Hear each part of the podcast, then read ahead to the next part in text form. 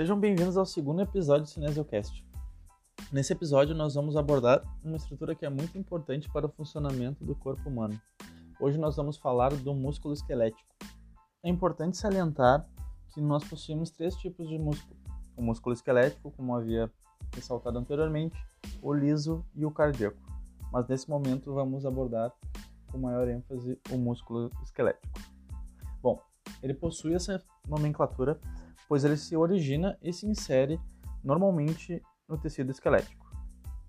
Tal condição permite com que ele tenha funções muito importantes na produção do movimento, por exemplo, na produção de força para que exista o movimento.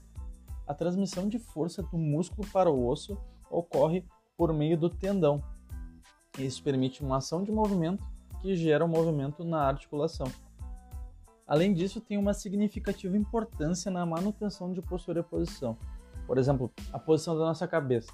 Se por acaso os músculos do nosso pescoço virem a relaxar, minha cabeça, ou enfim, a cabeça de quem estiver escutando, vai cair para frente. Estabilizar as articulações é uma função bastante importante do músculo. Por exemplo, nas articulações do ombro e joelho, possuímos uma grande mobilidade. No entanto, isso acarreta em uma articulação mais instável com maior risco de lesão. No ombro possuímos um grupo muscular que foi citado na aula anterior, o manguito rotador. Se vocês bem lembram, ele é formado por supraespinal, infraespinal, subescapular e redondo menor. Esse grupo confere estabilidade e sustentação para a articulação glenomeral. Desse modo, com o manguito fortalecido, ele auxilia os ligamentos a manterem o ombro saudável. E por fim, os processos envolvidos na contração muscular também geram calor. O músculo é uma estrutura tão organizada que ele possui tecidos que a gente chama de envoltórios que vão auxiliar na sua organização. Sendo assim, os envoltórios que nós vamos abordar aqui são a fáscia. A fáscia ela vai envolver o músculo como um todo e muitas vezes ela vai envolver mais que o músculo, talvez até tendões. O epimísio, que vai envolver o músculo de forma mais externa. Nós temos também o perimísio, que vai envolver grupos de fibras, os fascículos, que nós vamos ver o que são a seguir. E por fim, nós vamos ter o endomísio, que vai envolver uma única fibra muscular. Além de envolver o músculo, devemos atentar que mais à frente no conteúdo nós vamos analisar que essas estruturas são extremamente importantes na produção de forças. Partindo desse entendimento, vamos entender como o músculo de fato funciona, das maiores para as menores estruturas. O músculo é formado por fascículos, que são um conjunto de fibras, que são compostas por várias dessas fibras. A fibra propriamente dita vai ser a célula do músculo. Sendo assim, se a fibra é a nossa célula, comparando a célula que estudamos desde o colégio, a célula muscular também vai possuir membrana, citoplasma e núcleos. Sim, é importante vocês atentarem para que a célula muscular é multinucleada.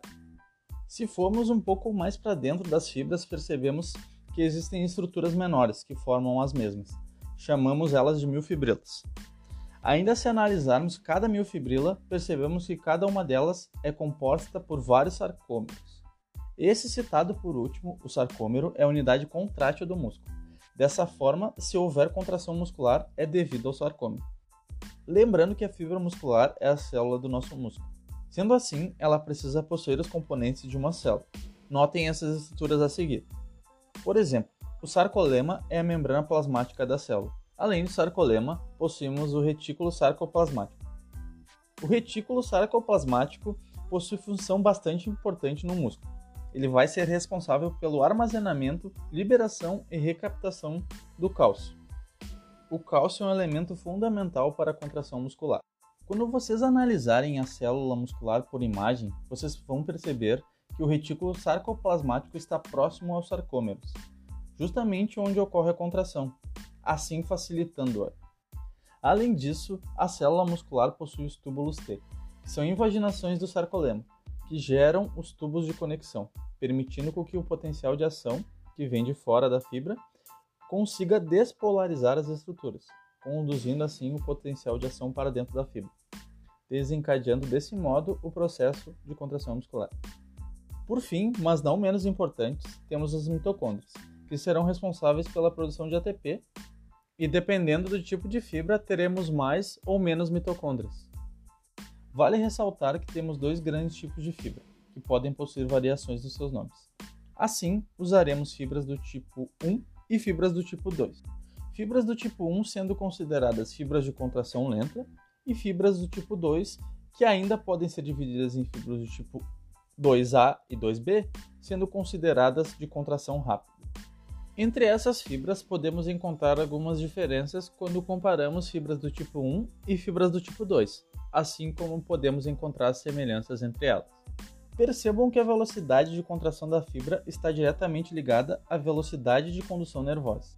Levando em conta a fibra do tipo 1, ou seja, fibra de condução nervosa lenta, temos um neurônio que leva esse estímulo de forma lenta, pelas características que ele possui.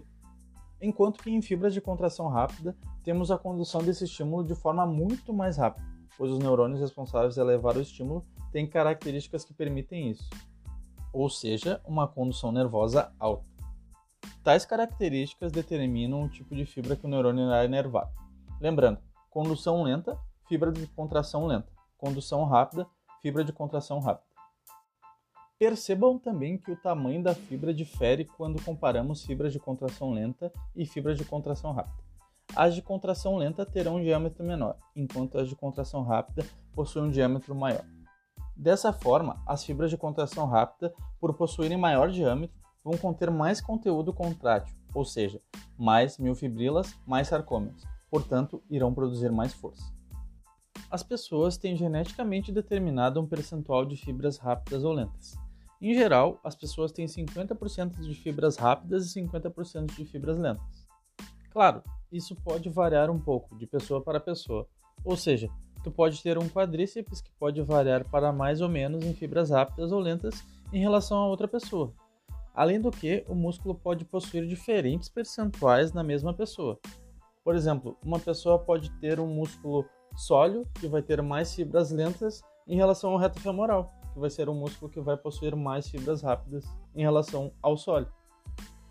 Seguindo adiante no conteúdo, vamos abordar mais a fundo o que é e como funciona o sarcômero. Lembrando que as miofibrilas eram formadas por conjuntos de sarcômeros, o sarcômero, então, vai ser a unidade contrátil do nosso músculo. Portanto, os processos de contração muscular ocorrem no sarcômero. E isso permite com que o nosso músculo de fato contraia. O sarcômero é formado por mil filamentos, que podem ser mil filamentos finos ou grossos. Os mil filamentos finos serão compostos por actina, troponina e tropomiosina, e os grossos serão compostos de miosina. A seguir, irei introduzir as regiões do sarcômero e, a partir disso, comentar alguns conceitos. Os discos Z, por exemplo, vão delimitar o sarcômero, portanto, cada sarcômero possuirá dois. A região central do sarcômero, chamada de zona H, é composta apenas de filamentos grossos. A região chamada de banda A possui tanto filamentos finos quanto filamentos grossos. Devemos atentar para algumas coisas em relação ao sarcômero. Por exemplo, Quanto mais contração há nos músculos, menos banda I enxergamos, ou seja, há um encurtamento dos sarcômeros. Então, diminuirá a distância entre os discos Z. Esse encurtamento acontece em função da relação de actina e miosina, as quais estão diretamente ligadas à contração muscular. Nessa relação, o filamento grosso, que é a miosina, se encaixa ao filamento fino, que é a actina, jogando-o para o centro do sarcômero. Lembrando que nos filamentos finos também temos troponina e tropomiosina que participam do processo de contração. A questão aqui é: por que ocorre contração muscular? Então, essa interação entre filamentos grossos e finos se dá por meio da ligação de miosina e actina. Claro, vale lembrar mais uma vez que troponina e tropomiosina participam desse processo. Entretanto, o encurtamento acontece pela relação de miosina e actina. A miosina se encaixa na actina com suas cabeças aderentes, empurrando a miosina para o centro do sarcômero. A tropomiosina, por exemplo, bloqueia os sítios de ligação de actina durante o repouso, não permitindo que haja ligação entre actina e miosina e impedindo dessa maneira, por um período, o processo de contração muscular. A actina possui esses sítios que são os locais exatos nos quais a miosina irá se conectar, para poder empurrar a miosina para o centro do sarcômero e permitir o encurtamento do mesmo. Além da tropomiosina, temos a troponina, A troponina é dividida em três partes: a troponina I, a troponina T e a troponina C.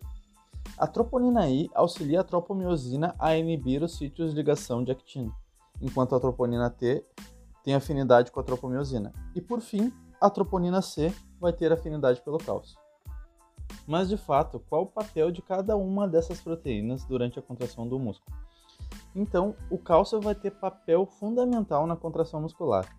Ele vai se ligar à troponina C, que é a troponina que tem afinidade por ele, mudando a conformação de troponina e tropomiosina, liberando assim os sítios de ligação da actina que irão se aderir às miosinas. Além dessas proteínas, nós também temos no músculo a titina, que possui um papel importantíssimo. Inicialmente acreditava-se que a titina era apenas um elemento elástico que não permitia o rompimento do sarcômero. Basicamente, se tinha que ela realmente apenas impedir o estiramento do sarcômero. Porém, nos últimos anos, algumas pesquisas constataram que a titina tem participação na contração muscular também. Ela aparenta ser sensível ao cálcio e isso permite que ela possa ajudar na produção de força do músculo. Então é isso, pessoal. Chegamos ao final do segundo episódio do Cinesiocast. Eu espero que vocês tenham curtido, aproveitado. Qualquer dúvida, ressaltando mais uma vez, entre em contato com a gente. É, nunca vai ser um incômodo. Sempre que puder ajudar, a gente vai estar tá aí para isso. Fiquem em casa porque a gente ainda vive numa pandemia. Muita gente esquece disso. Se precisarem sair, usem máscara. E é isso aí, galera. Um abraço a todos e espero vocês na próxima. Tchau!